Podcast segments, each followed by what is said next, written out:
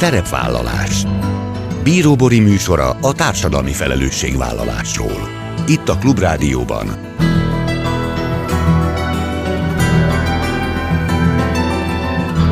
Szerepvállalás. Jó napot kívánok! Bíró Bori köszönti Önöket. Adásainkban hétről hétre példákat hozunk arra, hogy egy-egy cég vagy intézmény, netán magánszemély, milyen formában, milyen eszközökkel járul hozzá anyagi gondok, társadalmi problémák orvoslásához, az életminőség javításához, a fenntartható fejlődéshez. Így módon is kifejezve, hogy felelősséget érez azért a környezetért, amelyben él és dolgozik. Vajon a nyersanyag szűkösség a járványhelyzet okozta átmeneti tünet vagy megatrend? Vége az expanziós gazdaságnak és a fogyasztói társadalomnak? A körforgásos gazdaság lehet a megoldás? A Követ Egyesület 26. konferenciájának témája a globális anyagtalanodás volt. Miközben egyre többen érzékelik a jelenlegi pazarlásra épülő rendszer fenntarthatatlanságát, az ökohatékonyságot meghaladva nő a termelés és a fogyasztás.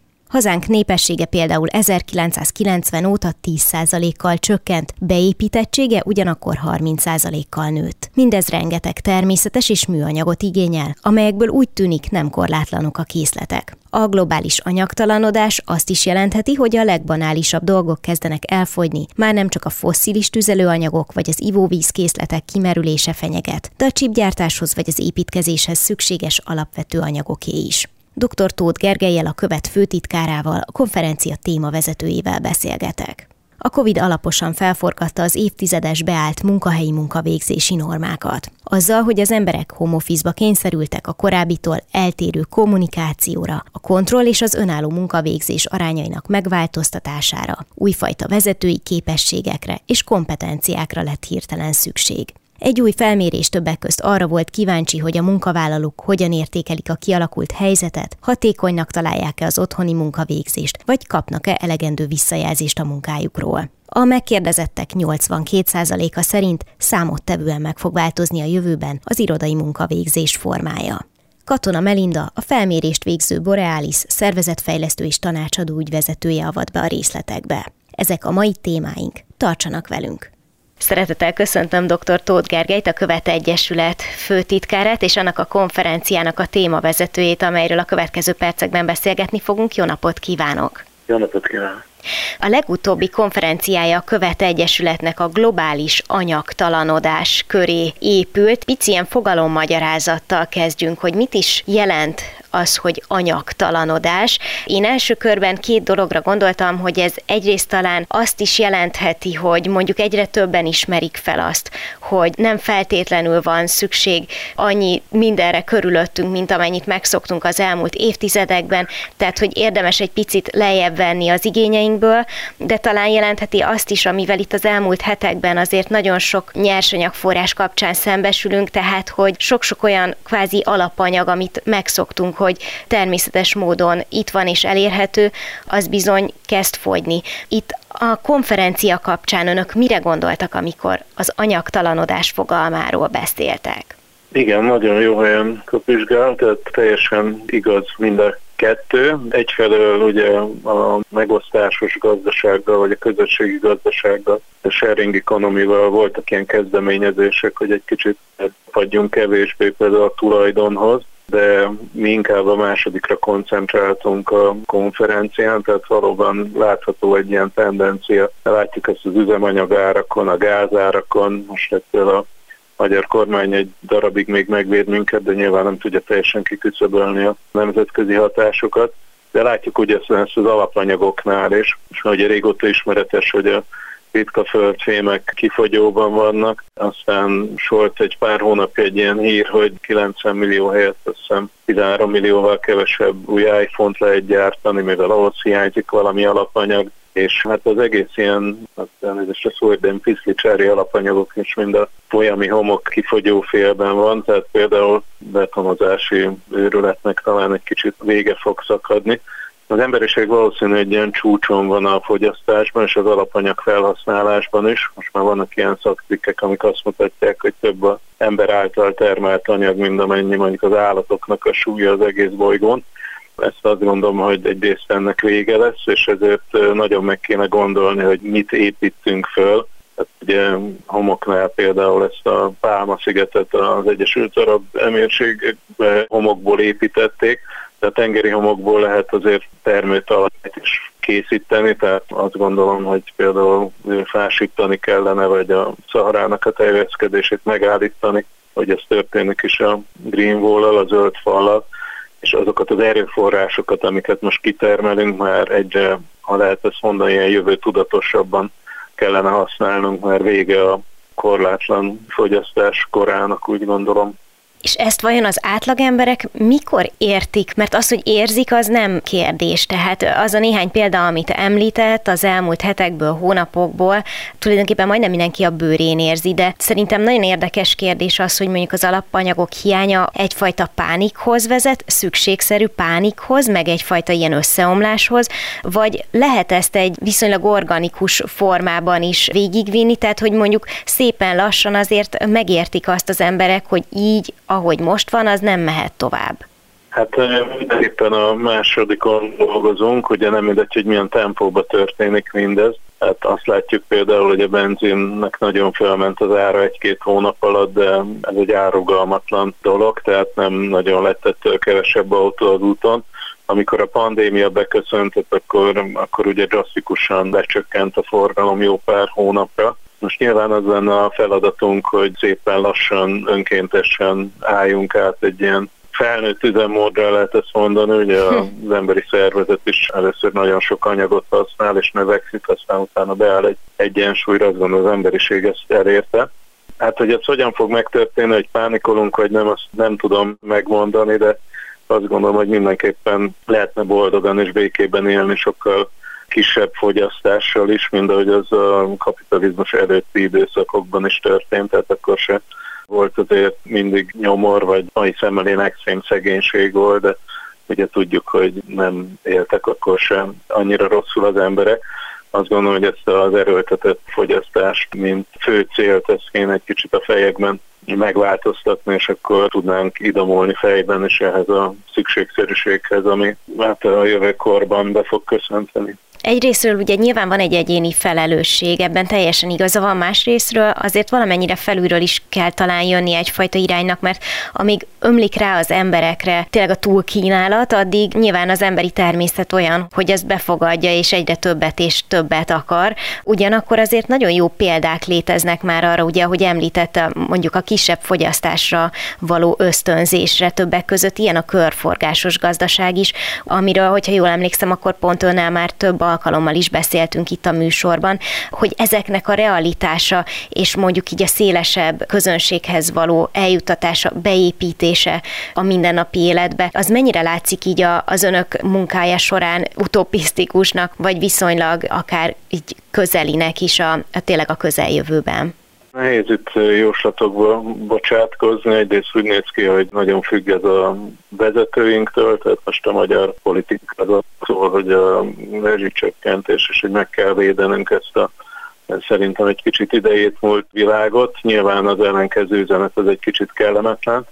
Az EU-ba inkább látjuk, hogy milyen jövőorientáltan gondolkodnak talán a zöld megállapodással Hát azt gondolom, hogy ez azért végső soron az egyéni bölcsességen múlik, tehát nem muszáj azért bedölni a reklámoknak, meg minden területet lebetonozni, stb. Tehát azért az egyéni bölcsességnek, meg a másik oldalon a kapzsiságnak, meg a telhetetlenségnek nagyon nagy a szerepe, úgy gondolom amíg egy szabad rendszerbe gondolkozunk. Hát most mi megpróbáltuk az előző rendszerbe a közjót, kvázi, vagy a kollektív jót rákényszeríteni az emberekre, ez nem jó felé vezetett de hát azért nem szabad korlátlanul hagyni ezeket a rossz ösztönöket, mindenképpen ezeket csillapítani kell. Szóval a kormányzat szerepéről beszéltem, az a kérdés, hogy a vállalatoknak erre átállni, ugye nekik is új üzleti modelleket kell kidolgozni. Ebben a körkörös gazdaságban sokkal több, mint a recycling, az való kvázi okos bánásmód, előbb-utóbb azért a fogyasztás visszafogására is fel kell készülni. Említette a kapzsiságot, ami úgy elég jól jellemzi azt az életmódot, amiben jelenleg működünk. Ennek kapcsán szeretnék felolvasni két mondatot, amit, ha jól tudom, akkor ön jegyez a konferencia kapcsán. Azt mondta, hogy úgy tűnik fel kell készülnünk a toronyház befejezésére, meg kell határoznunk a végleges emeletszámot, hogy beköltözhessünk végre. Akkor jól értem, hogy ezzel is arra utalt Gergely, hogy kell húznunk egy vonalat, fel kell ismernünk azt, hogy mi az, amire feltétlenül szükségünk van, de hogy, hogy most van egy olyan pont, amikor egyszerűen nincs tovább, tehát amikor meg kell azt értenünk, hogy össze fog dőlni alattunk a ház, hogyha nem parancsolunk magunknak megállt. Igen, ez a, az előadáson azt a címet viselt egy Bábel tornyának építése, építőanyag hiány esetén. Tudjuk, hogy Bábel tornyát ugye az emberek az égig akarták építeni, hogy elérjék az Istent, és hát ebből dölt össze. Nem azt mondom, hogy továbbra is földtintes vályok kell lakni, de ezt az építkezést, ezt átvitt értelemben, meg valójában is be kell fejezni Ugye gyakorlatilag csökkenő népesség van már az összes fejlett országban, miközben a beépített terület egyre nő. Mutattam is erről elég elrettentő adatokat. Amerikában 1920 óta ötszörösére nőtt az egy családos házaknak a mérete, miközben az egy átra jutó embereknek a száma az meg négy és félről lecsökkent kettő és félre, de Magyarországon is az előző hat éves időszakban 14% kal nőtt a beépített területeknek az aránya. Tehát ezt mindenképpen ezzel föl kéne hagyni, már csak azért is, mert ez plusz terhet jelent nekünk társadalmilag, gazdaságilag is, hogy a természetről ne is beszéljek. Tehát kéne teret engednünk a természetnek. Nagyon sokat beszélnek a globális felmegedésről, amely egy fő probléma, de a faj kihalás az egy még nagyobb gond, ami főleg abból ered, hogy elveszük a természetes élőhelyeket a többi fajtól, és minden itt mi építkezünk. Azt gondolom, hogy ennek véget kellene vetni. Hát azt gondolom, hogy fogunk erről még a jövőben bőven beszélgetni. Most itt kell megállnunk a Globális Anyagtalanodás konferencia témavezetőjével, a Követ Egyesület főtitkárával, dr. Tóth Gergelyel beszélgettem. Köszönöm szépen. Én köszönöm.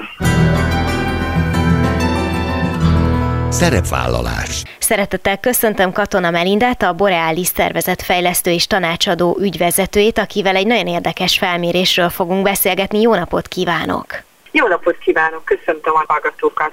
Korábban néhány hónappal ezelőtt már éppen önnel érintettük azt a témát, hogy az biztos, hogy a COVID valamilyen szempontból megváltoztatta a munkahelyi, munkavégzési formákat, de ezt most önök alá is támasztották egy kutatással. Nagyjából úgy látják a munkavállalók, hogy a megváltozott körülmények között a jövőben számottevően meg fog változni az irodai munkavégzés formája, új kompetenciákra lesz szükség, és azt is mondták, hogy a hatékonyság növelése érdekében számos változtatást kell eszközölni.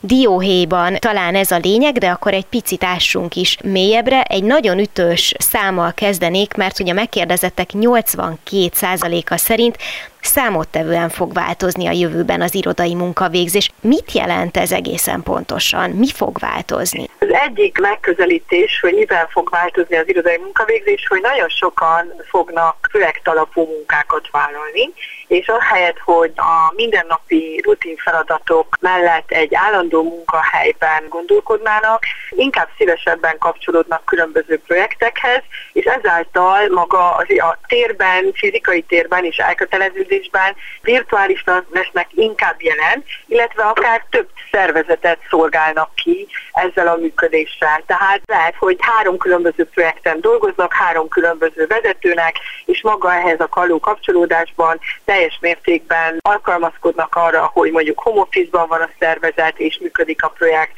vagy pedig teljesen a személyesen jelennek meg. Ez az egyik aspektusa. A másik az irodai környezetben, hogy azért a hibrid munkavégzés mind olyan, az egyre jellemzőbbé vált. A legtöbb szervezet a megkérdezett megkérdezés alapján nagyon sok esetben 3 plusz 2, 4 plusz 1, vagyis azt jelenti, hogy három személyes, kettő homofiszos megközelítésben dolgozik, vagy pedig fájtott hetekben, ami azt jelenti, hogy egész másfajta együttműködést és térben való kapcsolódást fog feltételezni az ilyen jellegű munkavégzés, mint mondjuk korábban volt, ahol amikor gyakorlatilag bementünk a munkába 9-től 8-tól, X-től, és ott voltunk egy térben. A kollégáinkkal is úgy osztottuk meg a az információt is kapcsolódtunk egymáshoz, hogy ezt bárból bármikor meg tudtuk tenni.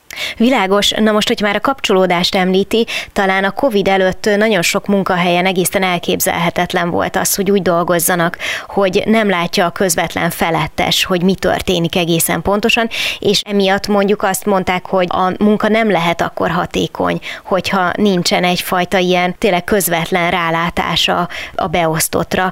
Úgy látom, hogy a kutatás alapján azt mondta a többség, hogy semennyire sem marad alatta az otthoni munkahatékonysága az irodában végzetnek. Jellemzően ez a válasz, így van, hiszen azért alapvetően ez főleg a mindennapi rutin feladatokra igaz, hiszen az emberek, ha tudták, hogy eddig, hogy mi a dolguk, akkor az a fajta felelősség és az, hogy online térbe kellett ezeket megvalósítani, semmilyen mértékben nem korlátozta azt, hogy ez meg is tudjon történni.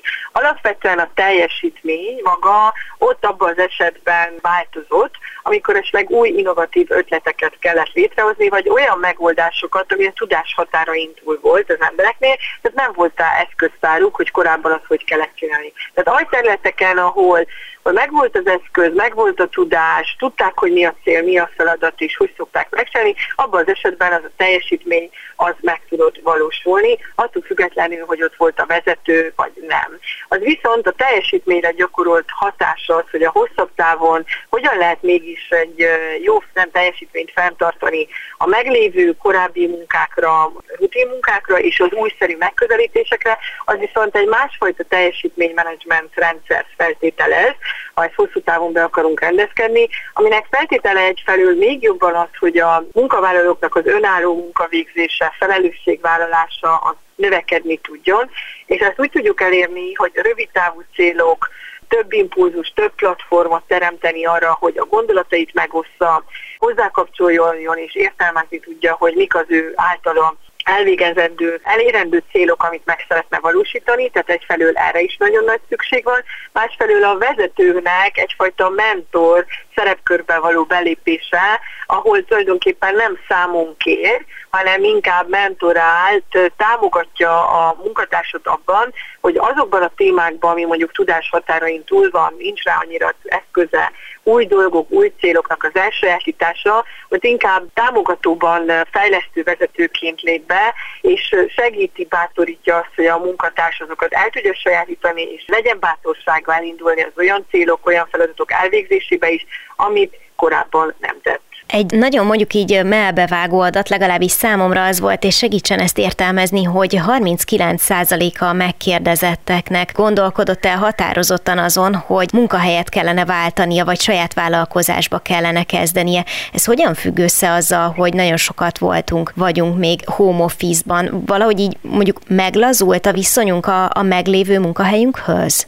Igen, ez teljesen jogos ez a, az állítás, mivel hogy azt tapasztaljuk, hogy nagyon sok esetben ott, ahol főként elindul egy ilyen mondjuk szándék az elvándorlásra vagy munkahelyváltásra, annak több oka is van és létezhet. Egyrészt az a fajta érzelmi kötődés, ami korábban jelen volt akár a cég, akár a kollégák irányába, a home office ez jelentősen fellazult, főleg ott, ahol erre különösen hangsúlyt nem fektetett a szervezet, hogy mégis megtartson egy mondjuk egy együttműködést, egy erőteljesebb kötődést, és ott azoknál a helyeknél ott úgy érzi a kollega, hogy ő már egy maximum egy fogaskerék, de a szervezetnek nem annyira aktív része, és azért elkezd kifele tekinteni. Tehát ez az egyik oka, egyetértek abban, hogy, hogy ez miért indulhat el egy olyan. A másik az, hogy ez egy kicsit válaszreakció arra is, hogy maga az a szervezet a mondjuk a Covid ideje alatt és az elmúlt időszakokban, vagy akár a jelen pillanatig is, hogyan kezelte a munkatársait, mennyire tekintett rájuk, mint ember, és hogyan segített ebben a bizonytalan időszakban, mennyire tudta a cég érdekeket az egyéni érdekekkel, a csapat, a szervezet érdekeivel összhangba tenni, és ahol jól kezelték ezeket a helyzeteket, ott valószínűleg kevesebb a, a valószínűsége, hogy az emberek elkezdenek elvándorolni, ahol ez kevésbé jól sikerült, és a rövid távú haszon érdekében nem biztos, hogy annyira figyeltek az emberi aggodalmakra, biztonságérzetre, ott nagyobb az elvándorlásnak a veszélye és a, az esélye. Ahogy megváltoztak a kommunikációs csatornák, nagyon sok, sok helyen ugye a digitális térbe került át a kapcsolattartás, ugye azt mondják, hogy az információáramlás hatékonysága is változott. Ez 83 nak volt ez a véleménye. Most azt nem tudom, hogy ez valami negatívat jelent, vagy ebben benne van azért annak is a lehetősége, hogy ami itt változott, és azok az új módszerek, amiket itt megtanultunk, az aztán be tudjon épülni majd, a, ha visszatérünk a valamennyire normális életbe is. Igen, hát minden változásnak vannak pozitív és kevésbé pozitív hozadékai. Hát a pozitív hozadéka az, hogy az információ áramlásból, hogy azáltal egy csomó mindenhol online, digitális térben elérhetővé vált, ezért maga az adattartalom az megnövekedett. Éppen ezért, hogy esetleg ami szóbeli módon került esetleg kommunikálásra, és nem maradt nyoma, és csak bizonyos létszámú emberhez jutott el az az információ, ez a digitális térben, az online térben, ez jelentősen megnövekedett ennek az esélye, hogy mivel egy csomó mindennek vagy felvétel készült, vagy írós formában készült, vagy adatriportok készültek, stb. stb. Ezáltal az információdott tartalomhoz való hozzájutás az egy pozitív változással bírt, és többen jutottak információkhoz. Ez egy pozitív eredménye volt, viszont volt negatívabb eredménye is ennek az online térbe való átmozdulásban, hiszen azért a kommunikációnak, inkább az emberközti kapcsolatoknak, ugye azt szoktuk mondani, hogy a kommunikáció az három csatornán keresztül megy, a szavak, maga a hangunk és a testbeszéd, és nagyon sok esetben kamera nélkül történnek az online megbeszélések, mert az internet kapcsolódás, tehát százszélesség miatt ez egy hatékonyabb működés,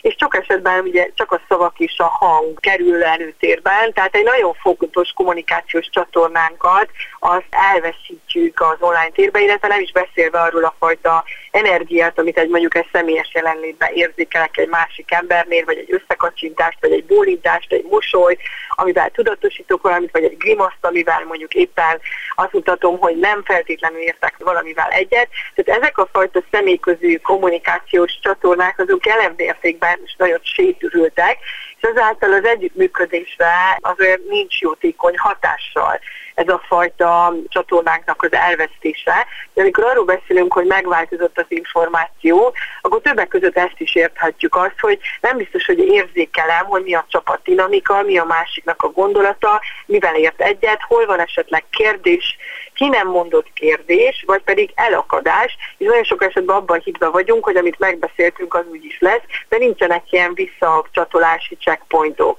És a másik felől meg a hatékonysága az oly módon változott, hogy nagyon funkcionálisá vált a kommunikáció, mivel mindenki nagyon szűk keretek között egyik megbeszélésről a másikra megy sok esetben az online térbe, azok a csicset, mondjuk ezt a bemelegítő, kapcsolódó beszélgetések. A foly- folyosói plegyka, nem? Így van, a folyosói plegykák azoknak nem tudott tere lenni, ami meg nagyon fontos része megint csak az, hogy egészséges emberi kapcsolatokat és csapatdinamikákat tudjunk működtetni. Az elején említettem, hogy vizsgálták azt is, hogy milyen új kompetenciákra, képességekre lesz majd a jövőben szükségük a munkavállalóknak. Ezek közül felsorolná néhány legfontosabbat, hogy mire jutottak a kutatásban? Egyértelműen a, az önállóság, a felelősségvállalás az egy magasabb szintre kell, hogy lépjen, hiszen pontosan amiről beszéltünk, hogy nem biztos, hogy mindig mindenki ott áll mellettünk és megmondja, hogy mit merre hány méter, tehát sokkal nagyobb a valószínűség egy önálló döntéshozatal,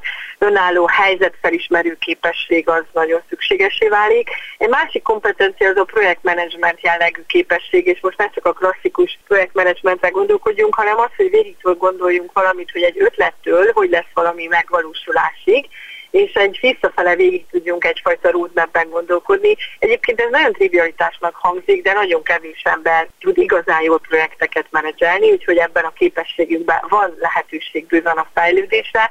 A másik a reziliencia, azaz az a fajta, hát mondjuk az, hogy egy ellenálló képesség, amivel, hogyha jön egy váratlan helyzet, akkor azt mennyire gyorsan állok vissza egy egyensúlyi állapotba, mennyire gyorsan tudok alternatívákat keresni erre a megoldást, és annak a megoldására is érzelmileg mennyire gyorsan tudom stabilizálni magamat, ez is egy kiemelten fontos képesség lesz, hiszen most nagyon sok esetben azért nem annyira predestinálható, előre megkövethető események várhatóak, akár a szervezetek életében is, azért minden szervezet keresi azt, hogy erre a helyzetre hogyan reagáljon, hogyan változtasson, és nem lesznek annyira egységes standard megoldások. És akkor erről még nem is beszélve, hogy maga a kommunikáció képessége, az, hogy hogyan érzékelem a másikat, hogyan kapcsolódok, hogyan kezelek konfliktusokat, ez nagyon-nagyon kiemelt fontosságá lesz az elkövetkező időszakban is. Hát ilyen szempontból is nagyon felforgatta az életünket a pandémia. A COVID utáni munkahely és munkavégzési formák kapcsán készített kutatásról beszélgettünk.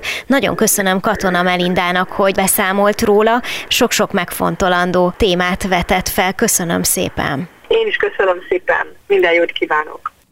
Ennyi fért a mai műsorba, legközelebb jövő héten szombaton 18 órakor jelentkezem. Ha még nem tették, kövessenek minket közösségi oldalainkon, a Facebookon, az Instagramon és a YouTube-on. Ha bármiről lemaradtak volna, az adást pénteken 14 órakor ismételjük, de a Klubrádió weboldalán is vissza tudják keresni. És most már podcast formában is elérhető a szerepvállalás. Keressék a Spotify, a Google és az Apple podcastek felületein, ahol bármikor meghallgatható a műsor. Köszönöm, hogy velem tartottak, további kellemes online rádiózást kívánok. Bíró Borit hallották.